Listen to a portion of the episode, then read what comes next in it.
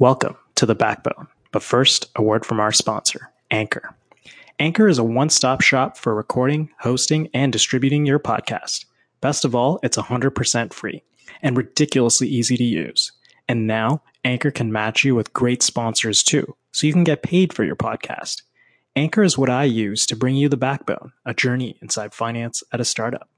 It connects your podcast seamlessly to iTunes, Spotify, Google Podcasts, and more, making your podcast available wherever your audience chooses to listen. So if you've always wanted to start a podcast and make money doing it, go to anchor.fm slash start to join me and the diverse community of podcasters already using Anchor. That's anchor.fm slash start. I can't wait to hear your podcast. Welcome to The Backbone, a journey inside finance at a startup. I'm your host, Shabam Data, at Shabam on Twitter. On The Backbone, we're obsessed with finance and operations at startups. We take a close look at finance functions within various startup companies by talking to finance leaders that are in there day in and day out. We chat startup finance, metrics, operations, and everything in between. On this episode, I'm joined by Les Cullen, Director of Finance and Operations at Top Hat an edtech company whose interactive cloud based teaching platform enables professors to engage students with compelling content, tools, and activities. As Director of Finance and Corporate Controller at Top Hat, Les leads the company's accounting, compliance, and financial planning and analysis functions. Prior to joining Top Hat, Les spent four years with Advanced Inc., a leading and innovative distributor of hardware in the edtech space. Les is a CPA CA, having started his career in assurance at PwC and holds an honors Bachelor of Business Administration from the Wilfrid Laurier University. Alright, so let's bring in Les from Top Hat.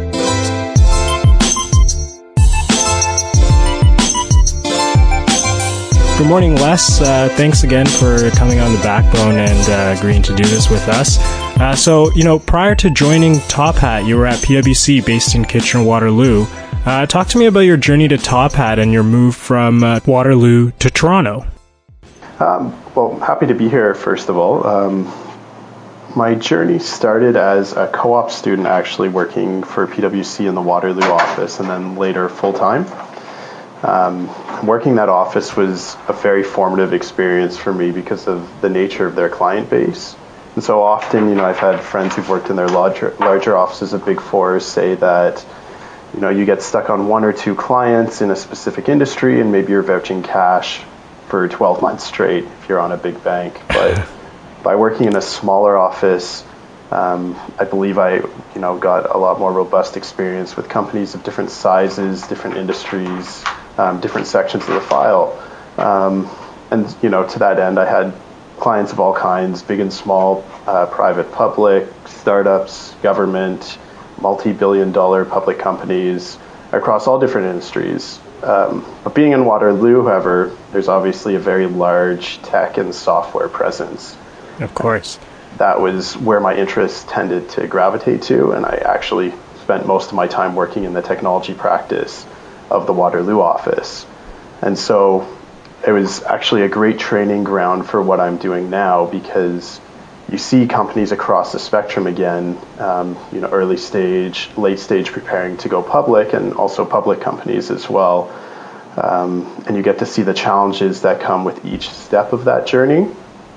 Um, another cool thing about working in the, the Waterloo ecosystem is is their focus on community, and so you really mm-hmm. start to appreciate how people who've been there and done that before um, can add value and help those that are just starting out. And there's certainly um, an emphasis of that on that within Waterloo.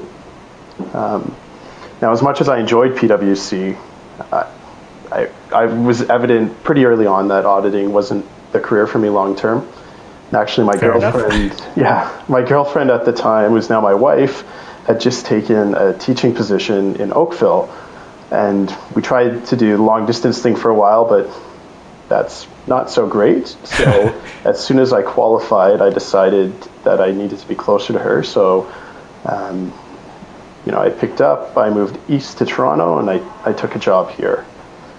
And um, that next job was actually in the west end of Toronto. I worked for an ed tech hardware distributor. And that was a really great experience because the CEO I was working for was also a CA. And he really okay. took me under his wing and helped me transition my skill set from auditor to more of a pragmatic business leader, business partner. Um, it took took a bit of time, but I think he beat the auditor out of me by the time I was done working there. um, and then I guess my jump from there to here, um, I got to a point where my learning had more or less plateaued at that company. Mm-hmm. They were growing, but but not as quickly, and my heart was still in software from the experiences I had had working in Waterloo. Right. And so when the opportunity to work for Top Hat came up, it was just you know the perfect marriage of that interest in software, uh, my experiences with PwC, and the ability to continue working in edtech, which is obviously something I've been doing before Top Hat as well. Mm-hmm. And actually, what pushed it over the top um, was the chance to work for another great mentor, our CFO Ralph Riekers, who had done it before with Eloqua and so the right, ability right. to work hand in hand with him and learn, you know, transition my skills kind of from where I was as you know a controller level to you know hopefully a CFO one day, and right. you know I working with him has, has helped me along that journey to the point I'm at right now. Awesome. So uh, you touched on this a little bit, um, but uh, tell me a little bit more about what Top Hat does and what Top Hat is all about. Sure. So we are um, a SaaS company based in Toronto. We've been around since 2009. We've just actually completed raising our third round of VC financing last month. Oh, congratulations. Thank you. Um, we have satellite offices in Denver and just actually into Sydney, Australia now. Um, we have 200 plus employees and we're growing like crazy. So by the end of this year, we'll probably be closer to 300 or 325 employees. Wow. So what we do is we're a mobile and a web-based platform used in higher ed classrooms um, with an aim to foster better student engagement, improving the outcomes of students, and you know our main focus is really to make professors' lives easier. And so our platform includes things like um, the types of polling questions you would have seen with traditional clickers back when you and I were in mm-hmm. university, um, but then also features like attendance, discussion forums uh, homework presentations so professors can put their slide decks into for the students and we're now moving into interactive content as well and that piece is actually uh, really exciting for us if you think of the traditional way university students would receive their textbook or course packages mm-hmm. they were these big heavy expensive things and then you may or may not ever use them again and you you know you've more or less spent two hundred dollars to rent a textbook for a semester. Right. um, yep. And in terms of their usefulness, you know, there's there's lots of great information in them, but they're static. They only update when the publisher prints a new edition. Um, they're flat. They're one-way communication. Um, with our solution, though, professors now have the ability to build their content on our platform and push it down to their students. So that means it's in sync in real time. So if there's updates to the hmm. material, it's pushed down to the students. It's integrated with rich digital content like videos or podcasts. And then we also have all the standard Top Hat question features that professors tend to enjoy from our traditional engagement offerings. So right. polling type questions. So why this is really powerful and we're really excited is in our space there's this concept called the flipped classroom that is is mm-hmm. spoken about. And what that means is that instead of learning the core material in the class and then doing homework outside of the class, it's the opposite. And so the, prof- the professor, the teacher then really focuses on adding value to the students by answering questions and going through examples because they already have that base of the theoretical knowledge. And so in our platform, students are going to go through the knowledge base ahead of time, answer questions, um, and then by the time it gets to lecture, the professor not only knows, hey, is my class prepared, yes or no, but also where did they struggle in those prep questions ahead of time? And then the professor can really customize what they're doing in the classroom in order to, to help the students where they have a need, not just regurgitate um, the same lecture they've been giving for the past 25 years. So right, right. So each each lecture is is changing dynamically, and they're learning based on how their students are learning too. That's right, absolutely. And um, you know, if you followed some of the news recently on Pearson, where where they've been cutting revenue forecasts um, quite substantially, we'd like to think that the type of thing we're doing is is uh, the reason that they're seeing a downturn in kind of this traditional play that we're doing. So very exciting Interesting. for us. So on on the revenue front, um, mm-hmm. since you brought it up, you know your your users are both the student as well as the teacher. Mm-hmm. But who is who is Top Hat's customer? As in, who who is paying Top Hat? Is it the student or the teacher or both? So it's it's a combination. So we have a few different models. The the largest right now is a model where we go out and we persuade the professor to adopt Top Hat in their course. And then the professor makes it required materials for their students, and then they go and purchase a license like they would any other required material.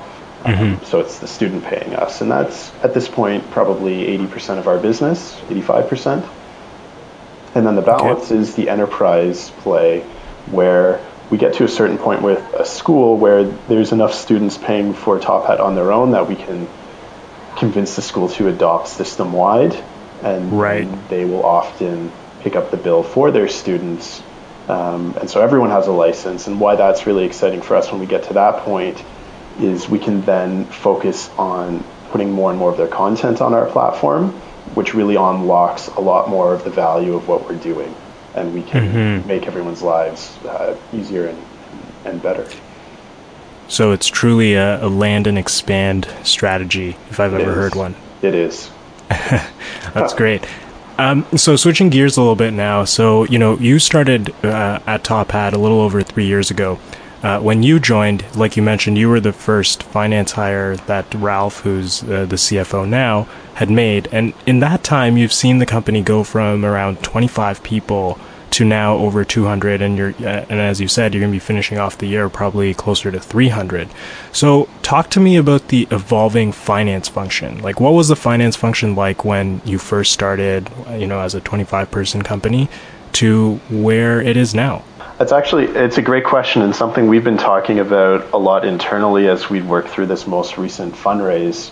When i first joined we were post Series A. Um, we were about a year out from raising our Series B, and I mm-hmm. was the mm-hmm. first real accountant that the company had ever hired. Um, so, at an early stage, it's obviously much more important to make sure that you have customers that are paying you real money. Um, so you can continue to exist than it is to have your accounting done correctly. So it's right. it's more of a you do what's necessary to get by, not not to be perfectly in compliance with all of the rules and regulations that exist. So it's really in that early stage, it's about giving our investors the information that they need, information they can rely upon, um, supporting fundraising activities with quality information, and then doing doing enough compliance to keep you out of jail. I would say, and um, which is a pretty high bar. Yeah, yeah. Um, but then spending a lot of time being forward looking. Again, I think I've seen a lot, and you know certainly the case here, where founders typically aren't finance accounting background. They're usually mm-hmm. a product background or a marketing background, something like that. And so as they transition to, to business people, you need to support them looking at things like burn, for instance, so they don't have a surprise and run out of money one day. I mean, we've all heard horror stories where companies have to raise emergency rounds because they didn't understand their cash flows properly. Mm-hmm. And you know, that's really was the focus of my role at 25 people. Ralph and I would make sure that we were always providing that safety net. We were never going to be in that position. Now, from that point, um, we've obviously grown quite a bit. Um, and you not only need to scale to keep up with the number of transactions and continue to, to put them in sufficient detail, um, but uh, the biggest kind of difference is you need to go deep on a lot of these subject matters as well. So it's not mm. enough to just do the compliance so you stay out of jail um, anymore. It needs to be proper compliance because as you move along, you're big enough and successful enough that you actually make a difference um, if you're not doing things the right way. Um, so I guess what I mean by that is if you're not paying CRA HST properly, they're going to notice once you get to a certain size. And so right, right. it's kind of that stage once you know you're going to continue to exist, you you spend a lot of energies prioritizing and then fixing things that you've been doing kind of good enough and then doing them completely properly. And that's a journey that we continue to this day. So tax is one example I brought up a few times. Um, but there's also legal compliance, HR compliance, um, you know, lots of different areas where you continuously raise the bar as you go along. And then even on the operational side, um, the forecasting and projections become more in depth, more complicated. Um, they need to become more effectively tied with the operating models of the business, the recruiting plan, the roadmap to make sure that the, the cash projections you're doing are doing aren't just numbers on a page, but they actually represent the strategic plan of the business and mm-hmm. vice versa as well. So the MD&A function has become increasingly important for us um, to make sure we're doing what we said we were going to do. So all of this is just more depth um, to allow our executives to make better decisions going forward. Sure, sure. Um, and and you know you you talked about this concept of uh, raising the bar so you're not uh, you're staying out of jail. Um, Top Hat is Top Hat is used by 500 over 500 schools around the world. So you know yes. it's not just the CRA that you're necessarily worried about here in Canada, but other uh, jurisdictions across the world and as well. So you know, um, as as Top Hat has become this truly global organization under your your tenure at the company, what are some of the unique challenges from a finance perspective that you've had to overcome? Uh, when the company started selling its products outside of Canada?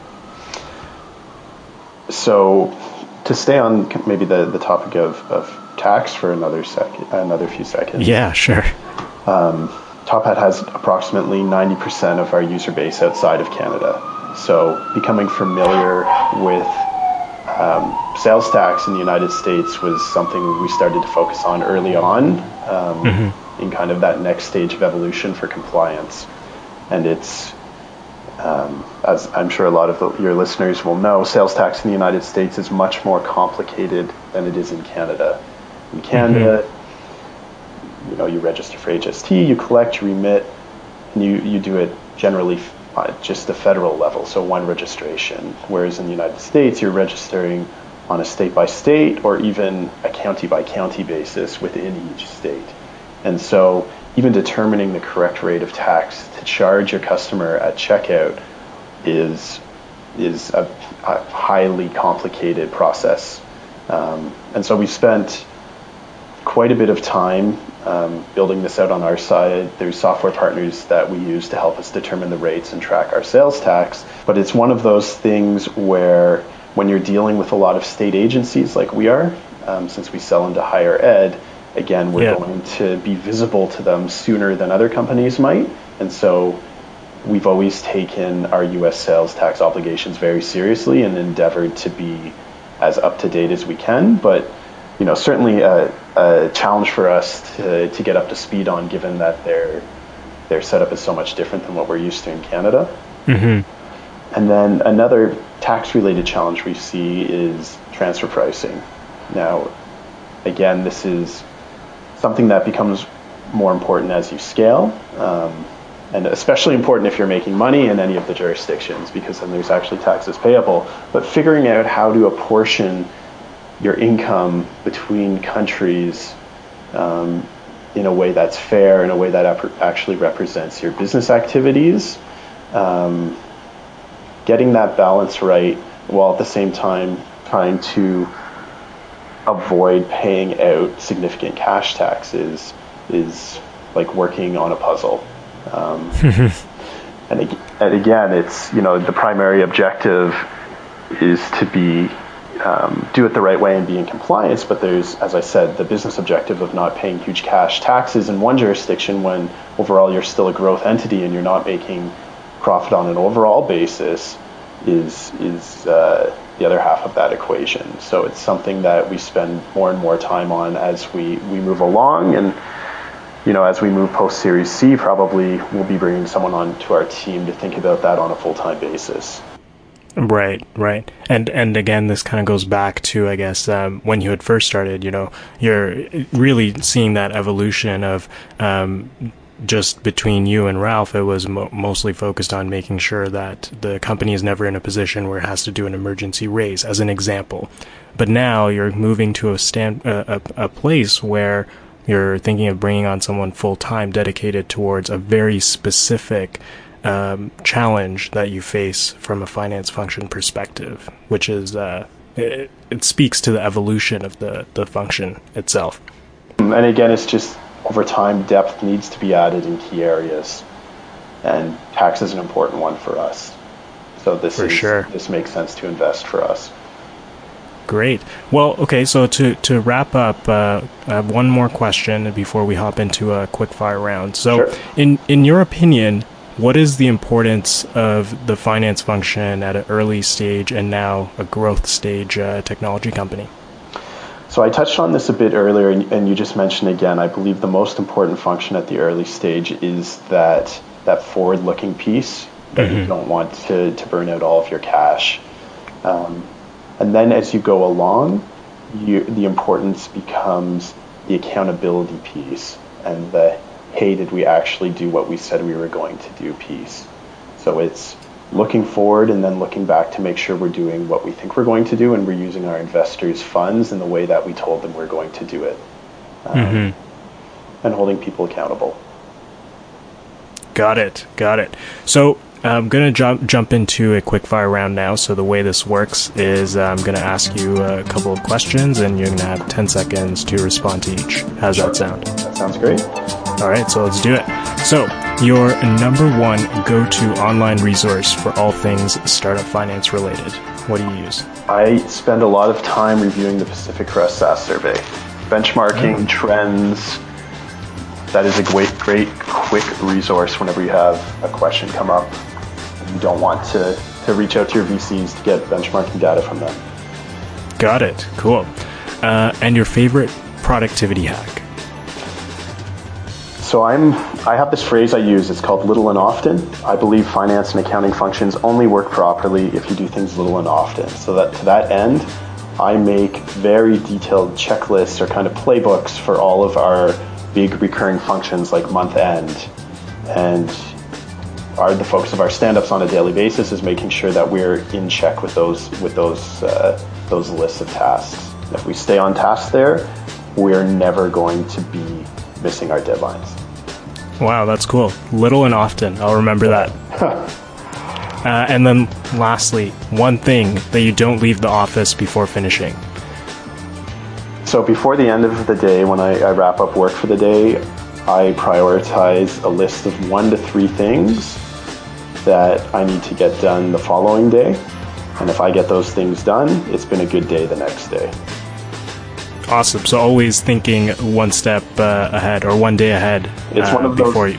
Exactly. It's one of those things where you define them and then you you don't worry about them once you decide that you're done working for the day, but you're kind of your brain is working on them without you even knowing about it.